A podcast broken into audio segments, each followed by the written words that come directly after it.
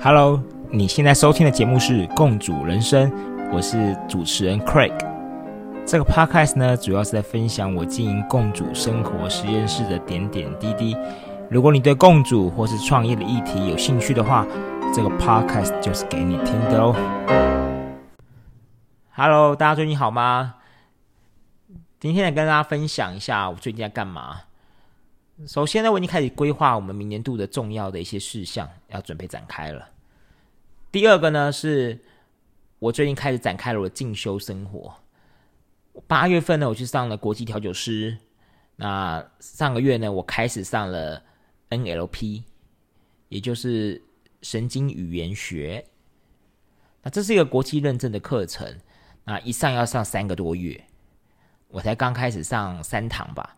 我就觉得开始对我的工作、对我的生活产生了一些变化，呃，因此在这里跟大家做一个小小的分享。那这纯属个人经验呐，这也不代表我所分享的内容一定是好的或怎么样。那大家听听啊，也许你会有兴趣这样子。呃，我印象很深刻的是第一堂课老师提到了关于换位思考这个事情。我想这个换位思考应该不是一个新的名词啦，我们都很多时候我们都知道换位思考，可是就很难做到。在这课程当中呢，他提供了我们一些方法啊，让我们去去尽量能够做到如何去换位思考。很多时候我们可以跟人产生一些冲突，是因为我们都站在第一人称，也就是自己的角度去看事情。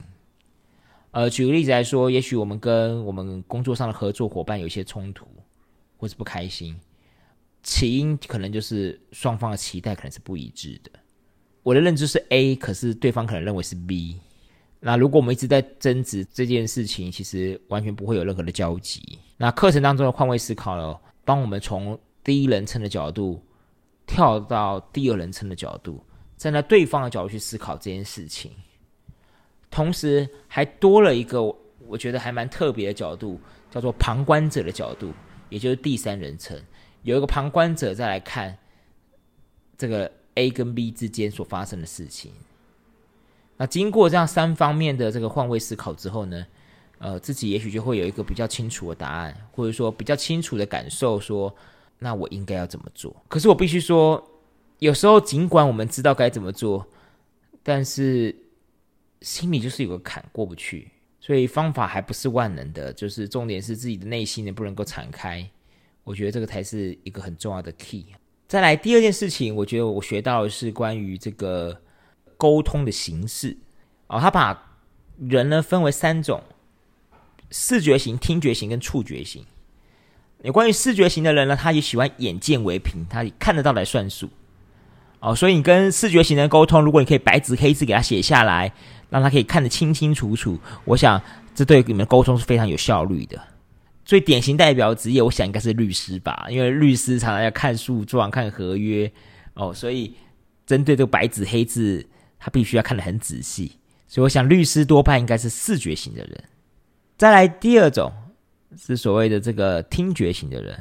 听觉型的人呢，相较于视觉型的人，很明显就是他着重于在听，也就是有一些人，他你写再多给他看，他不会看的，因为他可能懒得看，他就想要亲口听你讲。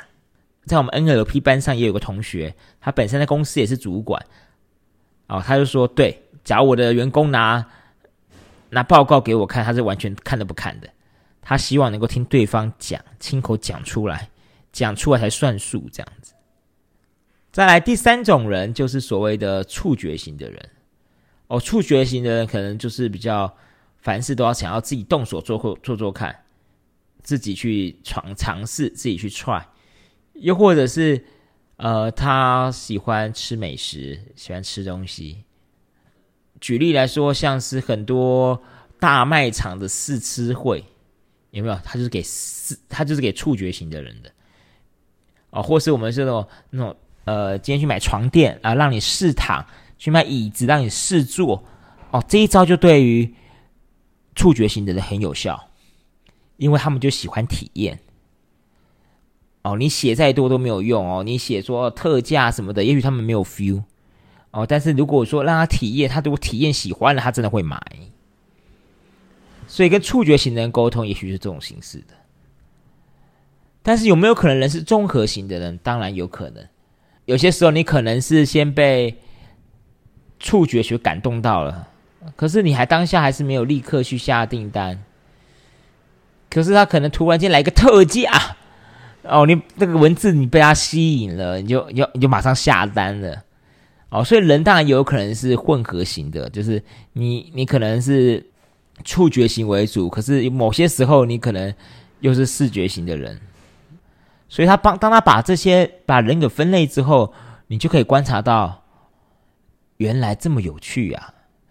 原来跟不同类型的人沟通，应该用不同的方式去进行。所以，如果我们今天一天到晚跟一个视觉型的人都不给他东西看，反而一只是不断的不断的跟他说，我想他是听不进去的，又或者是他可能没办法听得懂你在说些什么。可是有些人啊，他就是只爱听啊，他就是不喜欢看白纸黑字的东西啊，对不对？懒得看啊，嗯，这个时候你就要亲自的口头跟他说明。所以今天换到我们在企业经营上面，我就在思考了。当然，我们的顾客也有可能是视觉型，也有可能是听觉型，也有可能是触觉型。如果我们的顾客属于听觉型的人呢，就像是您各位啦。你在听我的 podcast，我想必您应该是个听觉型的人吧？如果您是属于视觉型的呢？